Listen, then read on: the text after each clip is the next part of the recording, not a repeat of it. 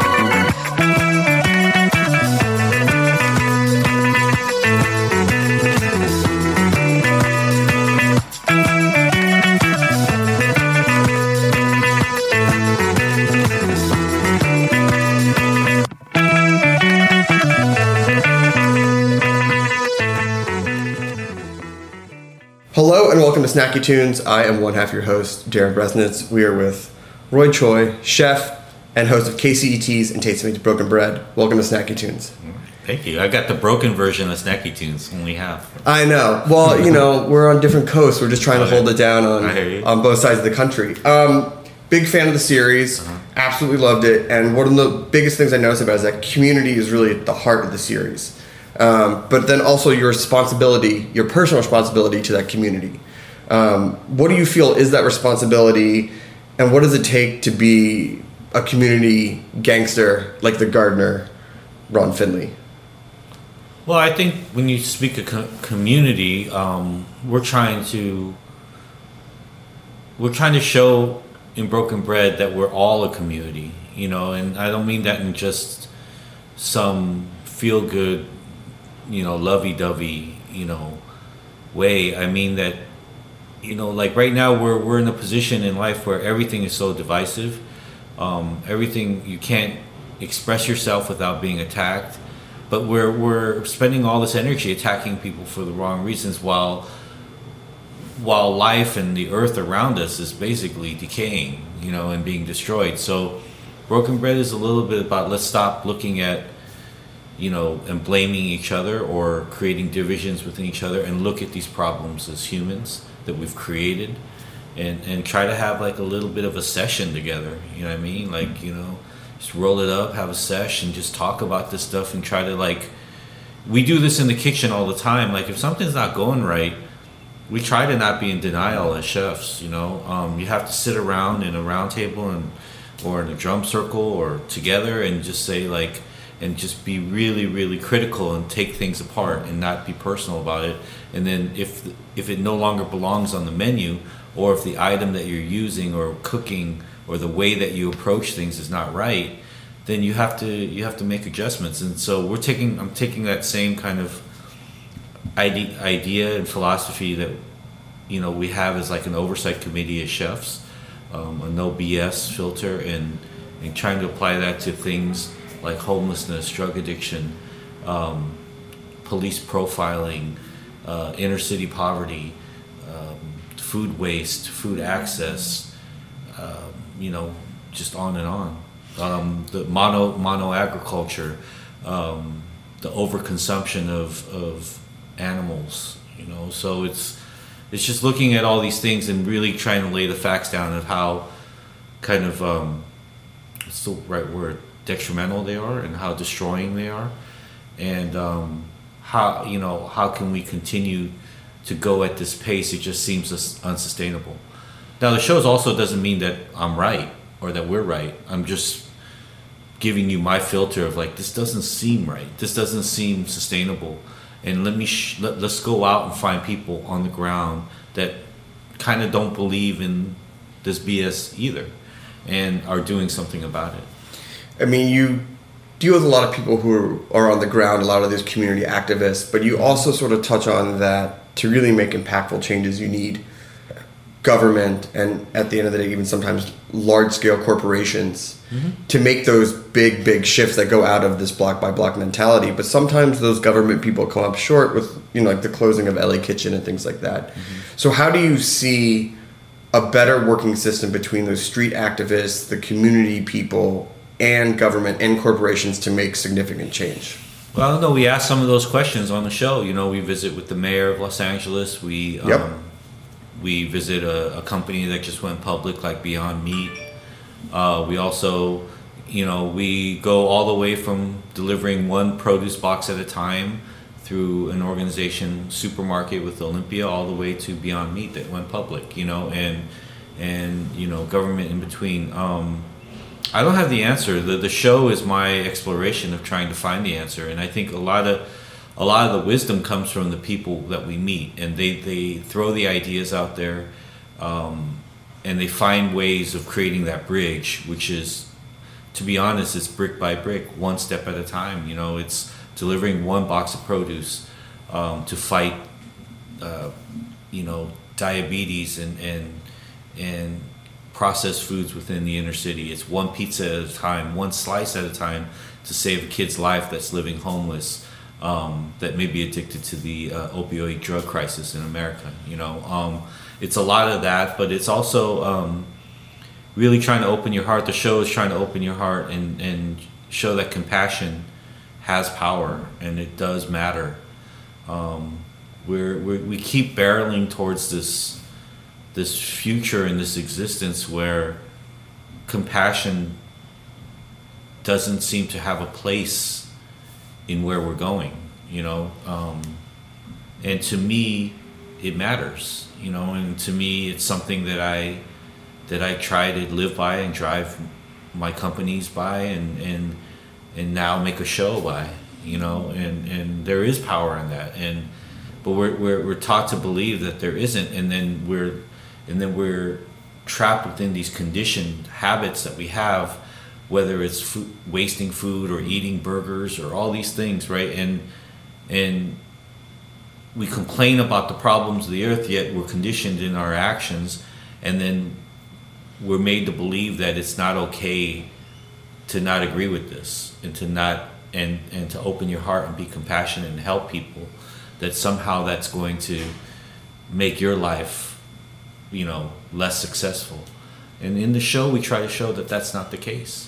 You I'm- can give and get more back you know? Yeah, that lack of compassion and that pushback um, was really surprising because, I mean, even in the Watts episode, when you talk about Officer Sunshine, who was against the Crips and the Blood uh, treaty agreement, which was going to help the community overall, that was just one example of just how when people saw real change happening, they didn't actually want it to happen, or some people didn't because it seemed like there'd be a shift in power of those who were marginalized or those who, Yeah. who didn't have a voice now having a voice either through business or community or things like that. But what was the most surprising part of finding those people who were fighting against to change the system? And was there anyone on there who said, I've been against changing the system, but now I realize I'm actually a part of that system as well? I'm not separated from it. Not in the people that we covered, I don't think. Um, I think that the people that we covered are still fighting.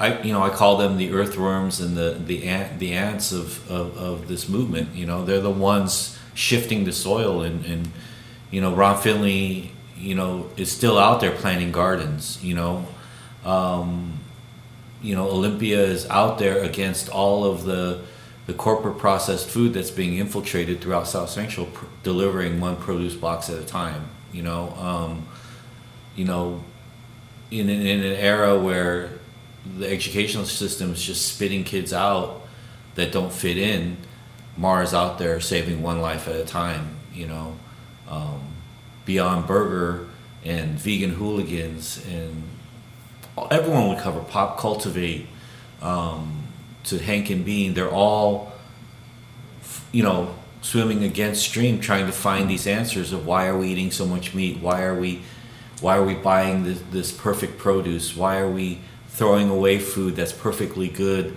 that we can turn into meals to feed thousands of people like bill bracken does through chefs to end hunger where they they you know like every buffet has 30% leftover in most cases and that gets shipped off to bill and then he turns those into meals that he goes out and feeds the streets of santa ana with so But there's no, I, I don't. I don't feel like anyone that we covered f- feels like they're they're hopeless or they're in a position where they can't they can't, um, or that they're a part of the system. Um, there are things that we covered with the mayor where where I try to ask: Is there a bridge between activism and Sure. government? You know, um, you know, and and he came up with some um, really good answers and, and perspectives on how we can work together and. Um, you know, um, the main thing he said is that, you know, government in many in many cases doesn't know what to do, and those that do know what to do need the scale that government has. Right. So we have, we actually have the ingredients. It's just we as people are unwilling to come together. You know, we're we're on one side. You know, you see it in every movement or every every hashtag or everything. There's there's always just two sides. Maybe I'm too idealistic, but why not just have no sides? You know, like, I mean, you see hundreds of thousands of people struggling and homeless on the street, right? what does that have to do with sides? You know, and so some things I try to bring up with with the mayor is that you know I'm all for people coming together and working together and creating bridges. Maybe even us as as a city or as a county can come up with some surcharge or tax that we pay forward that um, and then put the right people on the oversight committee to make sure that money gets used to develop housing to reduce homelessness to to reduce hunger. Um, I'd be willing to pay whatever percentage on everything I buy if I knew that that money was going to reduce these problems, you know. Um, and I think we all could. Yeah. And so those those are some of the ideas and solutions that we continue to try to find. I mean, creating those opportunities for those who are marginalized has always been part of what kitchens and culinary culture is about taking people who may not fit into the rest of society and then giving them jobs opportunity um, you saw this in the show mm-hmm. dough girl saw it with what you've been doing at LocoL you know you see it in the watts episode mm-hmm. but then you also bring up this idea about when people go out to eat it's not just about the cool playlist or the right you know food or the the ambience but it's also what is the purpose of the restaurant so how, so how do you see that idea of spending dollars with those people who are giving those who are marginalized opportunity, giving them a second chance as part of how you review and rate a restaurant. How do you get people to think about, oh, the money's not just going to microgreens from Santa Barbara, but they're getting kids off the streets? Well, I, uh, I see you're wearing a Jonathan Gold sweatshirt right now. Yeah. SGV Dumpling Crawl, Jonathan Gold. I mean, Jonathan definitely covered those things about looking at a restaurant beyond just the food and the service and, and really understanding the story and and and hopefully the meaning and, and the poetry behind it and the people. Um, i'm not knocking fine dining. I'm not knocking where food has come or gone. It's just we and even with this company like a Tastemade you know or, or all of the stuff you see on the internet there is value and there is there is a place for for the beautification, the the, the, the, pop cultural elements, the instant gratification, and the romanticism of food. You know, there there's a place for all that, and there's a place for for us to to develop these again these these romantic stories about about these dishes or these chefs or their training or the ingredients or where they were grown or or or how the pasta was made from Nona's fingertips and it came from this and the sauce was from the essence of the dew on the tomato in in the southern tip of Italy and it came from here and you know and the potato grew in this this volcanic soil and there's all this stuff that that is important and that is that is the window dressing and, and the storytelling of food.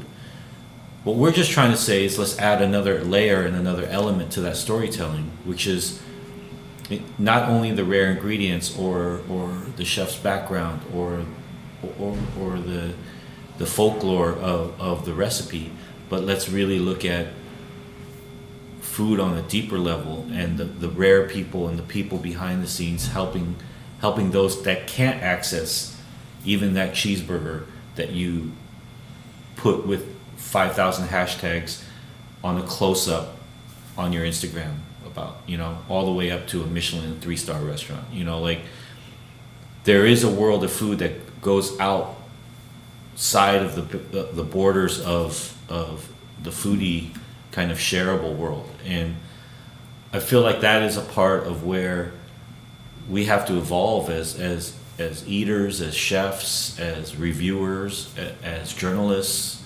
Um, we're writing about the same shit, man. Over and over and over and over again.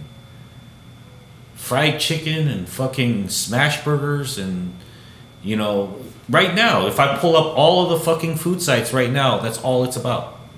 You know what I mean? And if I pulled it up five years ago, that's all it's about.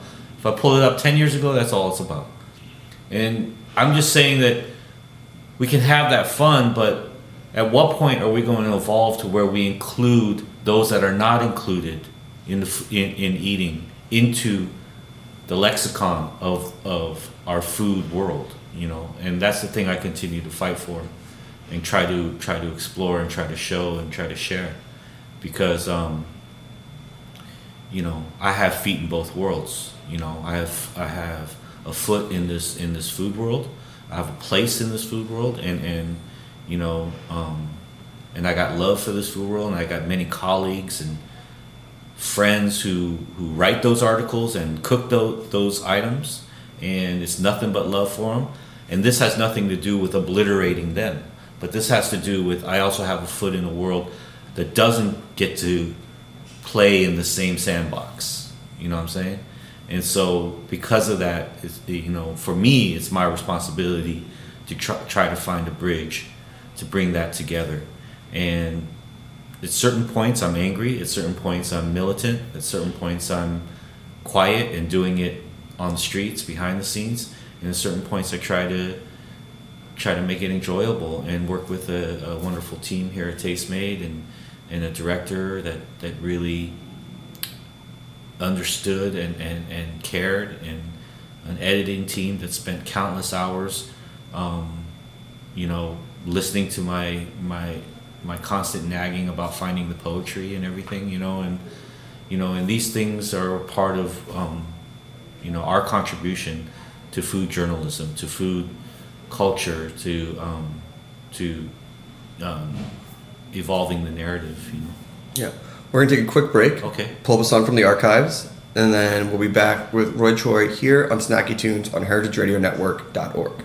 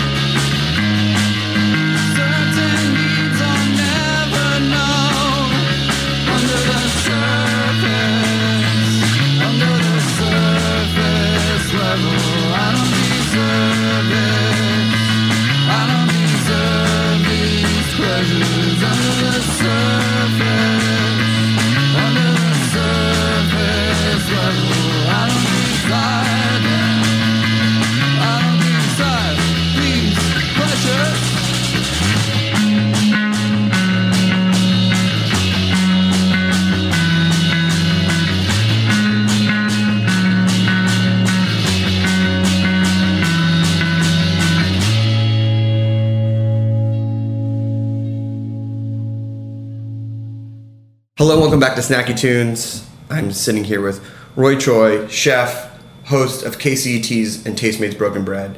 And the transformation episode, Roxana says one of the f- favorite quotes, my favorite quotes of the series, which is, I wanted something different. I was tired of the same results. And I felt that that could really be applied to so much of the series and to so much of just you know that definition of, insanity of where Yeah. you do the same thing over and over again and you and you expect to have different results. And that really tied into also the weed episode because the weed episode was 50 years ago and you say this in the series like you would never expect that weed would be legal. And you'd be shooting it on public access you know Yeah. television sitting here smoking weed doing a whole show on weed. But i think it talks of the larger picture of shifting public perception. And shifting public perception when it comes to food and about the waste and about what we can do to make a change. And knowing the issues that we have at hand and you go deeply into that what do you actually think it's going to take? Is it going to take food shortages? Is it going to take some sort of apocalyptic moment? Or do you think we can get to shifting public perception about food food waste food insecurity which is all tied together before it just goes so bad Well, I mean, there are many avenues. First of all, sorry for getting so deep on stuff, but you're asking deep questions. So That's what we're here That for. that's, That's what we're here for, man. It's so that if you're stuff. if you're listening and this shit's too deep, you know, we come back to no you go to the instagram we got a, we got like a vegan cheeseburger for you to like Um, there are many there are many pathways to that answer. I mean, the apocalyptic side of it. I mean, we are headed there, whether you want to believe it or not. You know what I'm saying? Like, there's there's enough data, there's enough information, and and there's enough evidence that we are headed there. Like, if we don't stop consuming pigs, chickens, and cows at the rate that we do, in the manner that we do, it, it, it it's it's going to have a devastating effect. It already has, but it's going to have an even more devastating effect within the next 50 years. You know, um, we throw away 40% of the food that we produce, um, yet homelessness and hunger continue to rise. You know, if we don't confront these issues, these things are just just if you look at just history, we've done nothing but grow as a human race. You know, um, we're at over seven billion people. We're going to be over eight billion people soon. You know, and it just continues to grow and grow and grow and grow. And so, if we don't confront these issues, there is the, there is no indication that it's not going to fix itself, right? It's just going to continue to grow with us. And those problems that we have, which are the byproduct and the broken systems and the broken um, results of all of this, will continue to, to grow and multiply. And so, but the, the weird thing, the weird dichotomy or, or flip side to all that is, as apocalyptic as it may sound, the, the solutions are actually closer than you may think. And that's what Broken Bread tries to explore in this first season is that we take these huge issues, but we're trying to show you that actually if you make these really small choices in your life, whether it's saving a kid's life, whether it's changing, providing an opportunity for um, someone, you know, out of, you know, and when you talk about broken systems, you're talking about incarceration systems, rehabilitation systems, educational systems, food growing systems, the chef system, the, the fine dining system, the restaurant system, the food journalism system, all of these things. In our perspective, there's a lot of that that is broken. And so what we're saying, but then if you look at that, you can you can take one person, like you mentioned in Homeboy Industries, and see how a life can change, you know, on a dime. And so then if you take that as a metaphor or an echo chamber to other things, then you can take that okay, you can take that one person at Homegirl Cafe from her own mouth and her own words and then see how a life can change on a dime by just not repeating your same mistakes personally but also as a system. Then you can take that all the way to a large corporation like a beyond meat right? Which just went public which and now is at burger king. Now is at burger king both them and impossible and other companies depending on the way things develop um, will have a huge impact on changing, you know, and, and a deep effect on the slaughter system within America, you know, because demand creates change. and and then so you can see it from one person all the way to possibly um, a foreseeable future of reducing water waste, land waste, animals' lives, but still providing the necessary protein and and and uh, umami that you need as a meat eater, right? And so, so the, there are ways that we can avoid this. You know, um, if if if it's like a novel, we're only like halfway through. There are choices we can make that will take the story in a different way. You know, like uh, the character could be hanging on a on an edge of a cliff or a building, but something may happen. You know, and um, and, and we have that opportunity right now. We don't have to just give up because we're hanging on, on the edge of this building. You know, um, something in the next 20 pages could be that you kick a window and it opens and you're able to slide through and it changes everything you know um, and that's that's what we're that's what we're trying to find Yeah, I think what the series shows as well is that a lot of these problems are identified.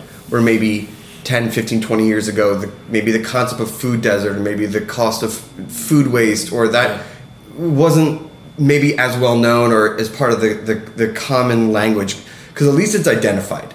Like at least at least people are like, okay, we know a burger costs bad. We know these people don't have access to a grocery store. Here's what we're doing. Um, and the people who were doing these one steps at a time, there was this phrase, this um, relentless incrementalism. oh yeah which from which roger, roger Egger yeah, that, which was great because it was like it's, robert Egger sorry it's fucking daunting. Like Yeah. it's very daunting from a bird's eye view, but then you dig deep into this. So I guess you know it's about baby steps, right? And baby steps, baby steps, baby steps. And you've been doing it for long enough. And I'd love to hear a little bit about your perspective on when do those baby steps add up to leaps and big changes, like days, months, years. Like how long does it really take to see these? Well, I've small- lived. I've lived through one. Yeah. I've lived through the food truck, the modern food truck revolution. right? Sure. Where, you know, the reason why Kogi and myself are still here 12, 11 years later, and the reason why we get so much love, and, and that we get love back, is that we represent the history before us. We are a lineage of the loncheras and the taco trucks and the vendors before us. They gave us the pass to, to carry on the legacy. We look at ourselves as like the children of the loncheras, and we combine that with technology and Twitter. And so, where I'm leading with this is that before Kogi happened, not within the street community, but outside of the street community, there was racism, right? So uh, everything that you that you consider to be gourmet or hip or cool now was called roach coach or was called dirty or greasy spoon. greasy spoon or whatever the case may be, hole in the wall, um, and it just doesn't just doesn't apply to that you know roach coaches and, and taco trucks, but you could take any any cultural food, uh, hole in the wall, cheap eats, greasy spoons, um, mini malls, um, and then roach coaches. Through that, what is it? Relentless incrementalism. Yeah, relentless incrementalism. That last word, uh, I was like, One- practice it, practice it. one taco at a time, one street at Sure. a time, one block at a time, one person at a time. You know, what happens is the whole world changed for me and Kogi and all of us as food people within we started November by April, May, Oh, yeah. people were walking out of their cubicles and starting uh, buttermilk biscuit trucks and pecan pie trucks and banana cream pie trucks. And, I was on the other coast. Yeah. I was in New York. You're in New York. And I could see the change. And so that was six months. Yeah. And so I know that's more of a cultural thing than a societal. But you were leading up to that. thing. But that that changed. It changed how people wait in line, Mm-hmm. how people communicate over food, how Twitter and Instagram became now our conversation tool to talk about food. You know, Kogi started all that. You know what I mean? And and then now is we. I'm not saying that we were the only ones that continued to develop it. But what we did was we kicked the ball on, and then others were able to take that and turn it into where we are right now. And so that all happened. I mean, globally now in ten years, can you even imagine? Not sharing food the way that we do because we weren't sharing it that way before Kogi, right? So, and then even within, so that's a larger perspective of it. But even in the in the in the smaller micro short term, um, in six months, it changed it changed a lot of people's lives and it changed the world in our own small way. You know, people in London, um, to India, to Asia, to New York, to Seattle, Austin, um, Portland. Um, everyone just started believing in street food. It went from being called roach coach to being called gourmet. You know, um, yeah, you were uh, the same food that many people would have a racial bias towards. We're, hi- we're hiring these now these trucks and these tacos for their birthday parties and their bar mitzvahs and their and and their, and, and, and their weddings. You know, to me that's a beautiful thing, man. You know, that's a Yeah.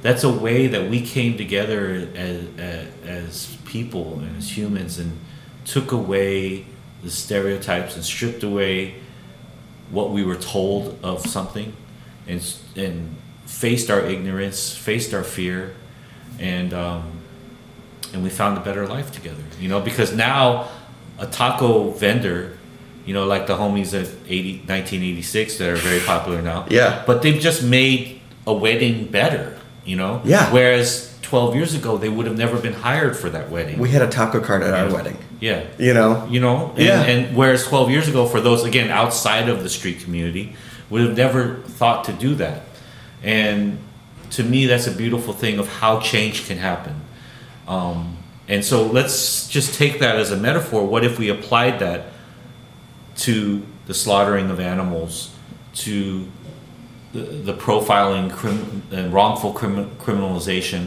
of African American youth within the inner cities to um, to uh, true rehabilitation programs for people coming out of jail for for really focusing and paying attention to the opioid drug crisis that is hitting our youth in America. What if we applied that same instead of the soundbite stereotype get off my lawn mentality what if we applied this let's hold hands together in a drum circle mentality you know Well, that brings me to what is actually the last thing you say in this in the series, and Yeah. that's admitting that we were wrong, and I will do something about it. Yeah. And the concept of in this day and age, there's finger pointing and putting fault Mm-hmm. on people and saying, well, you know, you did this wrong, you did that wrong, and then on the flip side, the people who are, who are not even going as far to say there's fault. There's like there's nothing wrong. You know, Yeah. the hundred tornadoes that are happening in the middle of the country, that's totally normal and things like that. So, what do you think would happen if people could just admit there's something like it's broken, we've broken the earth a little bit, we can still fix it? Yeah. Like, what could happen from there if everyone just said, all right, we're wrong, and guess what? To fix it, people can make money off of it, like corporations will make it, and people will get reelected. But at the end of the day, society's going to get better. Well, it could show us that the power in who we are together, and, and then maybe even spiritually connect us to something beyond ourselves, you know, um, and really get us to a an elevated, not elevated, but just break through to another state of consciousness for us, you know, in this universe, on this earth, on whatever it is. We don't know what's beyond us, but but maybe by changing and redirecting some things, we can find out a little bit more about the power of who we are and and the synergy in who we are. And you know, and now, especially now, you know, with the internet and with the information, we can't. We have to confront our own denial, and that's the biggest thing that I think that I want this show to accomplish. In many cases, I think some of it lies in the storytelling, because a lot of times when you when you hear about these devastating new phenomenons, you know, whether it is tornadoes or or or or the melting of, of ice or you know um, the rivers being polluted, all these things they, they come in many ways. They're packaged in very um, very uh, I don't know like it, it, it's given to you in such a heavy way that Yes. you don't want to confront it sometimes. It's like, how do I stop a tornado? Yeah. It's like, Or- well, if you eat one less cheeseburger a month, Yeah.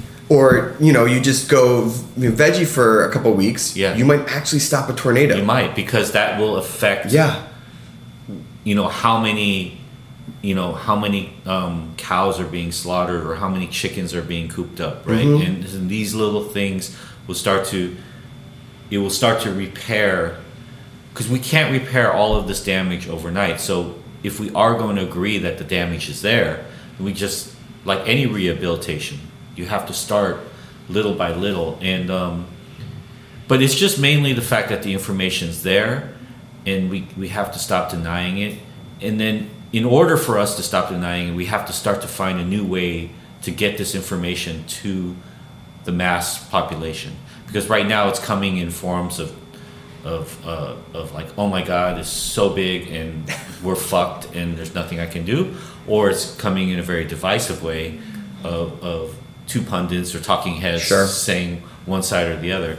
Um, I think we need to we we need to make it more of a again like add some poetry and art to it so that it becomes a part of culture where almost as if we were all living on an island together or or um, and we you know when you when you look at cultures that live on islands they they have a they have an a, an agreement a cultural and silent agreement amongst each other to to make sure that the land is not destroyed because there's nowhere to go.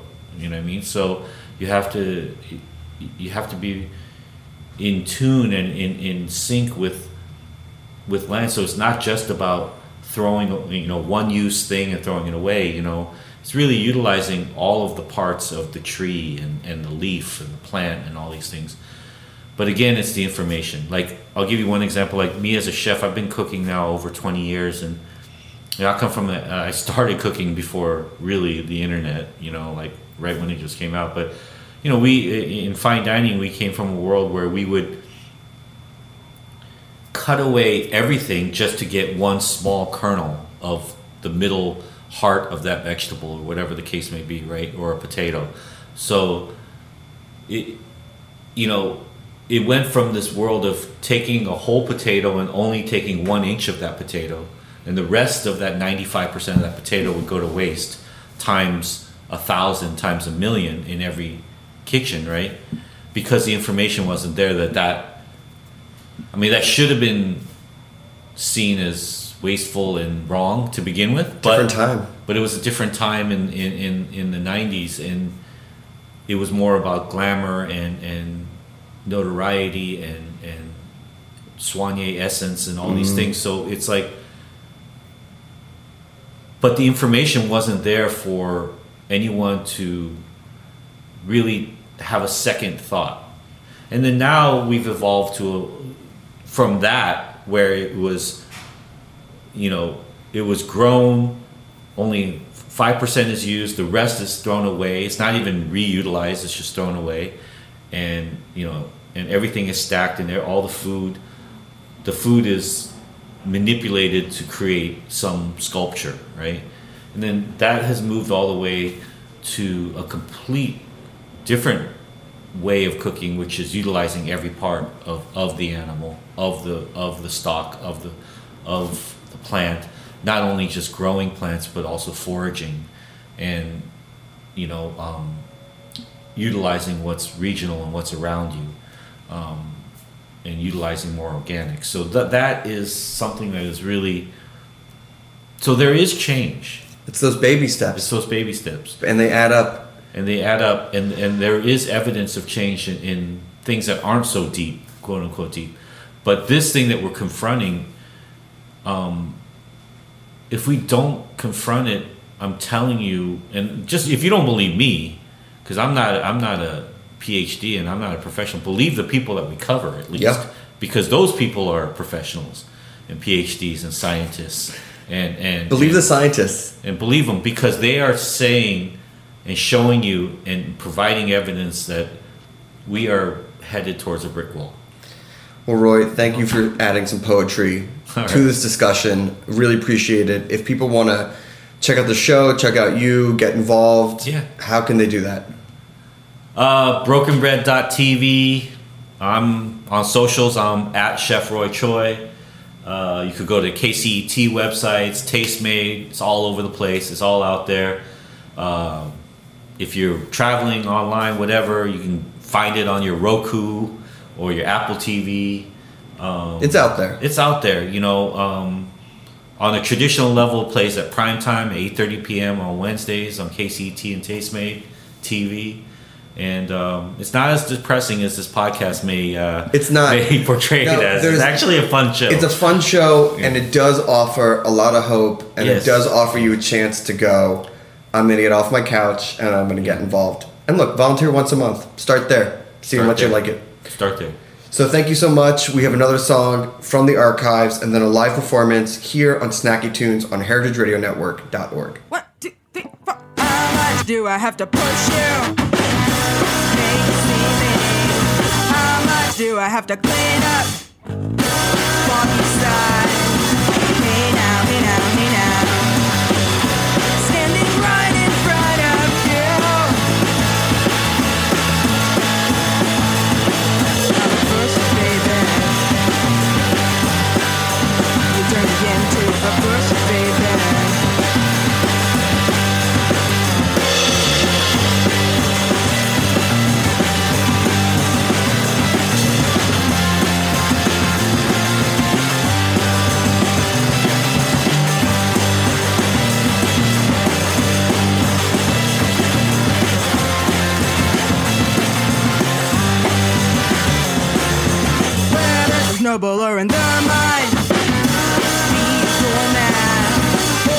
take arms against the careless way of love.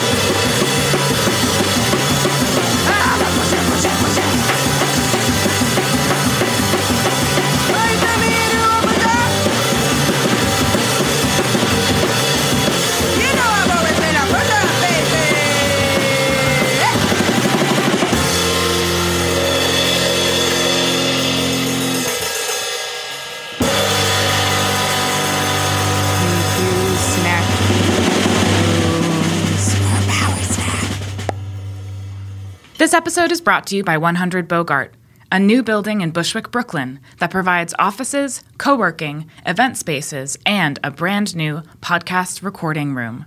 Have you been dreaming of starting your very own podcast in Brooklyn? You can now rent space in 100 Bogart's custom built podcast room to record interviews, voiceover, and commentary. The room is fitted out with two microphones, mixing board, and a MacBook Pro running Pro Tools. You can rent the space by the hour, and a rental of an hour or more includes a 100 Bogart co working pass. That means complimentary coffee, tea, and access to your own desk for the rest of the day. So, what are you waiting for? Get started on your next audio project.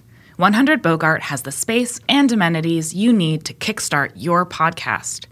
Learn more at 100bogart.com or call their team at 718 362 3539. Are you enjoying our podcast? Heritage Radio Network has lots more. I'm Ethan Frisch, And I'm Jenny Dorsey. and together we host Why Food, a podcast about innovators, career changers, and entrepreneurs who are changing the face of food. How did these folks decide to hit the brakes, start over, and become inspiring chefs, entrepreneurs, farmers, and activists they are today? Browse episodes of Why Food wherever you listen to podcasts and on heritageradionetwork.org. All right. All right, here we go. I mean, every time I think that we've had a band that is squeezed in here, someone Someone comes in and comes steps in. and they fit in. Uh, we are. I mean, let's just go through the gear in the room. We got an amp. We got a ton of amps outside. Three amps. Three amps. Congas, Congas. floor toms, Four, two floor toms. Two more times. Drum pad. Vibe, Vibe. own mixer. some other vibes. A God. bassist. Bass. A, A close sound guy. sound guy. I kind of like that you described your um, drum machine as vibes. With his vibes right there. Uh, uh, litany of pedals. Vibes. Yeah, Yeah. we got a, a lot of pedals in here. I don't see him. they're, they're, they're there. Um, welcome to Snacky Tunes. Thank you. Uh, our first fall guest. Although it's still kind of summerish outside. Uh, who are you guys? Uh, the name of the band is Sinkane. Um, Brooklyn band. I'm here with Mikey, Freedom Hart, Ish, the Man of Steel, Aaron, and uh, J Tram. So why don't you give uh, our listeners a little background on where you guys come from, how you came together? Uh, I started I started the band a while ago. Oh, introduce yourself too. Oh, excuse me. Yeah. Uh, I'm Ahmed Ahmed Gallab, and I I write the music for the group. And I I started the band almost seven years ago. I was living in Ohio. I'm originally from Sudan, and um, uh, I put out two records and kind of uh, got picked up by by a bunch of different bands to tour. So I kind of put the the group in the back burner. But then I moved to New York, and I decided I wanted to move on forward with this project. So I revamped it. I met J Tram when we were playing in Yeasayer together, and th- through, you know, living in New York, I met Mikey Freedom Hart here, and he brought along the rest of the crew, Ish and Aaron Steele. So uh, when you pick up a, a group after you know you have two records and you go on tour with a bunch of them and come back, you know what did you learn and bring into this time around that was different from the first time out? Oh man, well, I I had I had like the blessing of touring the world and and really kind of see a bunch of people do the right thing and a bunch of people do the wrong thing. So I mean, it it really puts a lot into perspective. I I know what I'm getting myself into now. When before I was like 23 year old kid, didn't know anything. I was just kind of making music all willy nilly, and now now I'm, it, it, it's giving me a lot of focus. You know. No, no names, but examples of one person doing the right thing and one person doing the wrong thing. You can choose which is first. Yeah, choose whatever you want. Uh, but no names. We don't call people out. Mr. X and Well, yeah. I mean, I, I mean, I've I've worked with a lot of really like super super organized people who just uh, are very honest and straight up. I mean, that's one big thing I've I've learned is to be straight up and honest. And if you're not straight up and honest, then it, it creates a lot of anxiety and tension. And that's just, I mean, I guess that's all I can really say. I mean, the Okay. right the right the right thing is to be honest. The wrong thing is to drink too much. He's talking to me. Get it together, Mikey Freedom Hart. God bless. Uh, but so now that you're back in Britain, so how how long has this incarnation been together? Not even a year. I mean, Mikey and I and J Tram, we started playing together in what, like de- December or It was after January? the, the only snow that happened last year, so it was either in January? October- No, it was the last weekend in October. Yeah, the so that was twenty eighth. Yeah, we we start. It started a little like slow. I was touring with uh, Eleanor Friedberger at the time, and uh, so I didn't really, I didn't really have as much time as I do now. And then we had another. Ba- we had a, a, a few bass players that we played with, but Ish came through in uh, in May, and we've been playing with him. And then just for this, because we want to do something special, we brought Aaron along. But Yeah, why don't we why don't we get it to you guys need like what ten seconds of noise and then start it? How do you guys feel I think we're.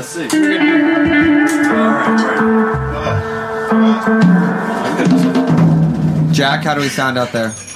Can I get a thumbs? Up? Okay. All right, so let's get uh just uh for the room, and then we can start. All right.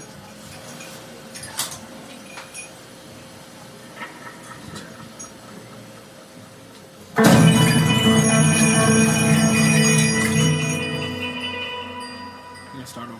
I fucked up. Two. That was a test. Three.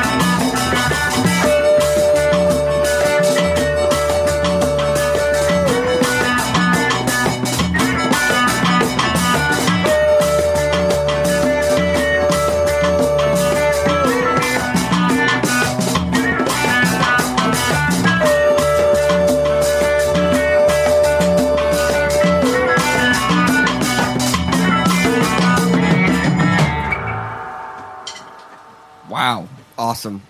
Uh, you guys are gonna do us a big disservice because now everyone's gonna want to bring all this gear in because it sounds so good. Psych. Go big or go home. It's uh, it's one guy on acoustic guitar. Yeah, he's re- he's got a lot of effects. That vibes pad is really That putting out a pad. lot of vibes. Oh, we Um, haven't even used it yet. oh, really? Oh, But Vibes Pad comes on the next one. oh, okay. Um, that is that is amazing. That's a really amazing sound.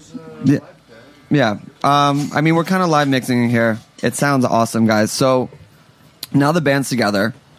New record, right? Yeah, uh, yeah. The record's coming out next month, October 23rd on on DFA. Oh, okay. So how did that come about? Or what was the Um, recording process since you guys have only been together for less than a year? Well- I played drums on it, but these and, and other people came and did Yeah. random things. I I recorded it pretty much by myself. Uh, I did like maybe like 85% of the record myself, and then in the in the process of recording, um, because I played so much with J Tram, I just kind of like had him come in and and uh, redo pretty much all the drums. And Ira from Yeasayer came and he recorded a little bit on like he redid some bass, and my friend George Twin Shadow he ripped a pretty gnarly guitar solo on the record. And, Oh, You know- uh, special guest shred. yeah. Uh, you know, it's, That's it's, exactly what it's when you say that because I was listening to the opening track we played, Mm-hmm. and I was like, "There's such a Yeasayer vibe Yeah. to this," um, but like in, in your own way. But the opening is just like very strong, yay Yep. sayer esque type of thing in all the in all the best ways possible. I just tried. I I just kind of figured that's what was gonna happen. So I just I was like, Which track is that? Jeeper Creeper. I decided Ira Ira plays on that song. Yeah, which is the best way that you can have a Yeasayer sounding song is by having the dude from Yeasayer play. That kind of squashes all type of. Uh, Yeah. All you know. I just kind of, you know, call a spade a spade. I guess. No, it's good. And so then, how did the DFA thing uh, come around? Um, Shout out to John. Yeah, actually, yeah. I think John might be listening. And shout out to Chris. John and Chris. Uh, hey guys. Um, guys? They uh, were, John was formed. I geeked out on. Grew up listening to DFA records. Geeked out on John when he came on the show. Oh, nice. Yeah. Yeah. he's he's a he's a lord. He's a true lord. Um, well, what happened Wanna was we. Well, I, I released I released Jeeper Creeper and Running on my own, and just kind of the whole running thing uh, kind of it, it did a lot better than I expected, and just randomly in April, I got an email from him, and he was really interested in the track, and he said he wanted to hear some more music, so I sent him the record, and he really liked it, and it just kind of, you know, one thing led to another. It's pretty cool. I mean, is it really just that easy? No, it's it's it's, it's really not that easy, but I mean, like, I mean, I mean, saying we like to. I mean, one of the things we like to show on kids like that it is. I mean, you can play it off of like that easy, but it wasn't that easy. Well, I mean, the thing is, the record the record's been done for almost two years, you Right. know, and I've gone through like many, many different ups and downs with it, and it is finally now just starting to like see the light of day. You know, I'm just uh, I- I've heard the music so much, and Mhm. playing it live has really kind of given it new light, but it it's been done for a long time. I mean, what you know, for musicians who've been at it, but maybe been toiling in a little bit of the unknown, and now having being able to come out on DFA, it's like, can you like share one of like your lowest of lows, and like to the point that you actually got through it and got to the other side? Oh, How, how long do we have? Uh, we, we got a couple minutes for that answer. the lowest of lows, man. Well, um, I I recorded. Man, I I uh, when we stopped playing with Yeasayer, it was kind of J Tram and I. We we had like a year off before we re- we started everything, and I didn't really have anything in the pipeline at all, and the record was was finished, and it seemed like there was some interest, but nothing really happened at all, and I had like a few rehearsals with a bunch of people that didn't really work out, and I didn't really know at all what I was doing. I didn't know like if anything was going to happen. Ryan here, my my roommate, like has always been like pretty encouraging and ex- like excited about everything I've been doing, but. Uh, yeah, I don't, I don't know, man. Like it, it's when you're when you're around a lot of like really creative and talented people that are succeeding so well, and your project doesn't seem to be succeeding on that level. It just it's a, you sensationalize all your feelings, and you think like I like you know eighty cents in my bank account and living in New York, and you know was in a really crappy relationship with somebody, and you know. so you're saying roommates? all changed. Yeah. roommates, bandmates, got you Yeah. through it. Yeah, yeah. These are like my my. This is like my family. You know, these everyone here has really been super encouraging and exciting. I mean, I, th- I mean, I feel like it's important to share those stories Mhm. alongside the yeah, I got the record deal that's coming out next month, Yeah. just to kind of give a little hope to all the people who are writing good music and toiling alone. That like everyone feels those lows. Like there's not a single person that has not felt that epic, epic, Yeah. soul crushing low. I was I I once lost the Yeasayer band computer on tour and thought I was gonna get fired and It was after you said J Tram's pants on fire. yeah. How did- how did you lose it? Is I said J Tram's pants on fire. I lost the band computer and I was There's a, long, there's a longer story to that, which we don't have. Yeah, we don't Was, have was that part of the uh, drink too much? that wasn't drink too much. That was d- that, that was another. why don't why don't why don't Just don't We'll leave it at that. All right, let's let's don't let's- do drugs. Yeah, don't do drugs. Let's rip another song. How about that? Okay. What do we another got? song. What are we gonna hear? We're gonna hear "Running," the song you played a little bit earlier. Great. Featuring Bugs.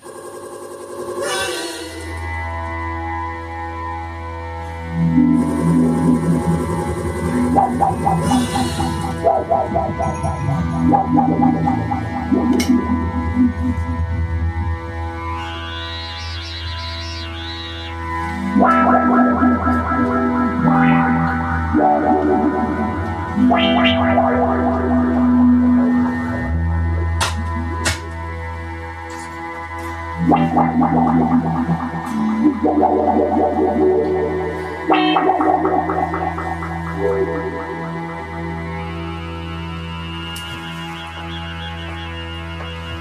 don't mean to let you down. Gotta keep on running. Till my body's all but broken down. Gotta keep on running, running. Ah.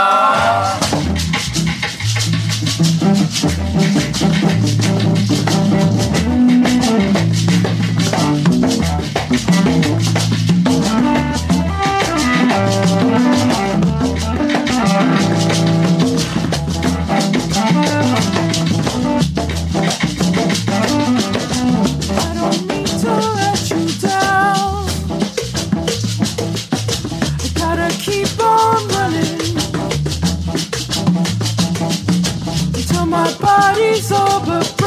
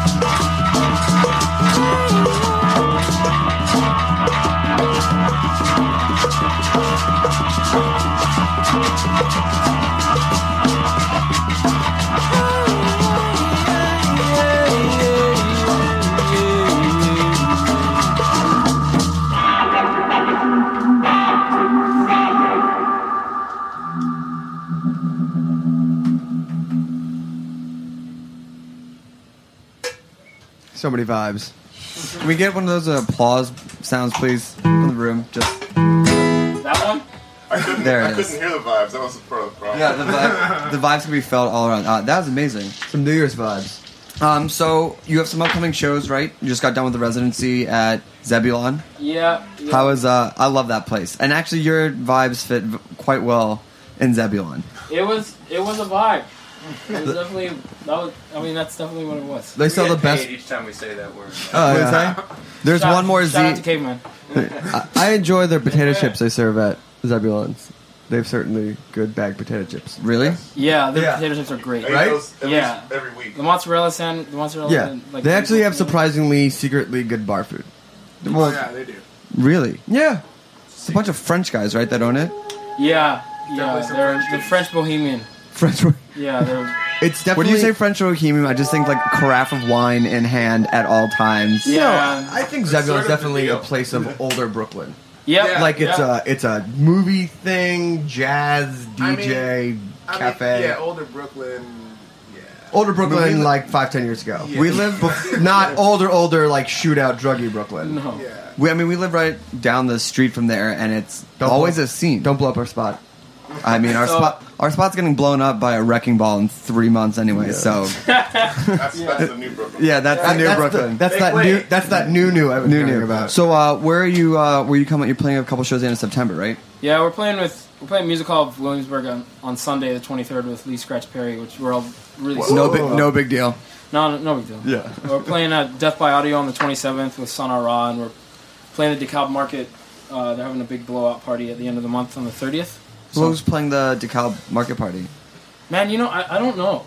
Okay, That's a good uh, place. Yeah. That place is. It's like this place. It's also- Ship- shipping containers. It's also. Yeah. Have you been out there? Yeah, we go. I mean, Mike. Mikey lives right next to it, so we always grab coffee. And there's, there's this really awesome place that makes these like Chicken biscuits. chicken biscuit sandwiches that are just so. Can you please el- please elaborate? Sandwiches. Yeah. Please elaborate. Like, is it the biscuit and the chicken in there? Like, what makes it so? Chicken biscuit. The buttermilk Yeah. biscuit with Chicken gravy biscuit and fried chicken in the middle. It's a coleslaw.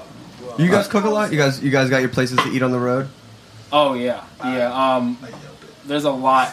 Uh, Bill's in Yeah, uh, in Brighton, in Yeah. Brighton, England, That's is the only spot. one of the. Bills. It's Yo, called shout out to Bill's. Sheets. Big up, big up Uh, the Bills. Yeah, what's Bill's? Bills, Bill's like- is like a, it's like a really awesome like f- uh, market, like a farm market place. It's like or, everything is organic and everything is And really. always changing, big lofty Yeah. spot, you know. Uh, they, they, you can go in there. You, you go in there. It kind of looks like um, just like a a mark, uh, like a, a farmer's market, um, but they with yeah, with a lot of tables. Everything is just really fresh and delicious. I And when you go on tour, it's that's the that's the one thing that kind of blows your mind because you're eating like mustard packets and Coors Light all, all day. Yeah. oh, it's a that's- shot of, yes, of mustard right. in the Coors Light, right? Yeah, yeah. Like a lime.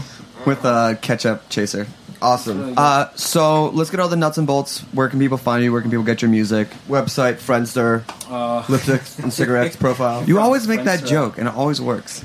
It's a new. Hey, it's a new. It's a new band every week, and they haven't heard the other shows. um, Check out our Sin- podcasts. Yeah.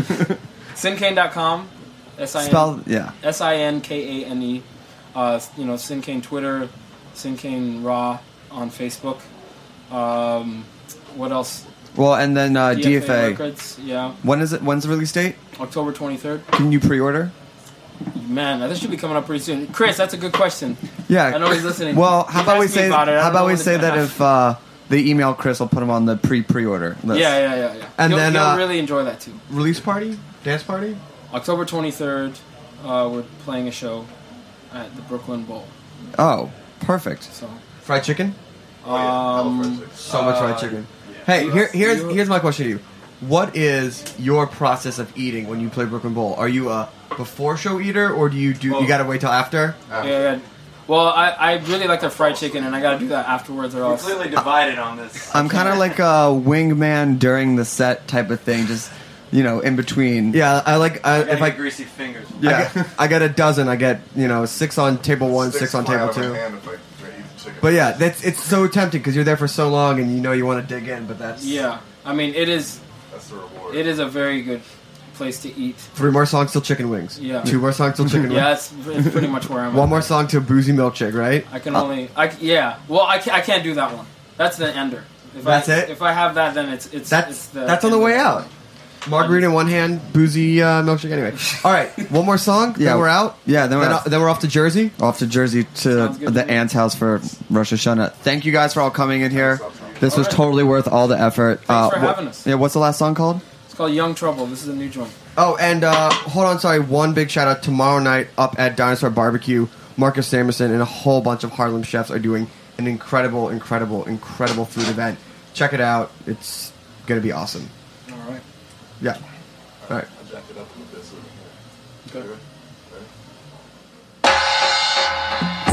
Okay.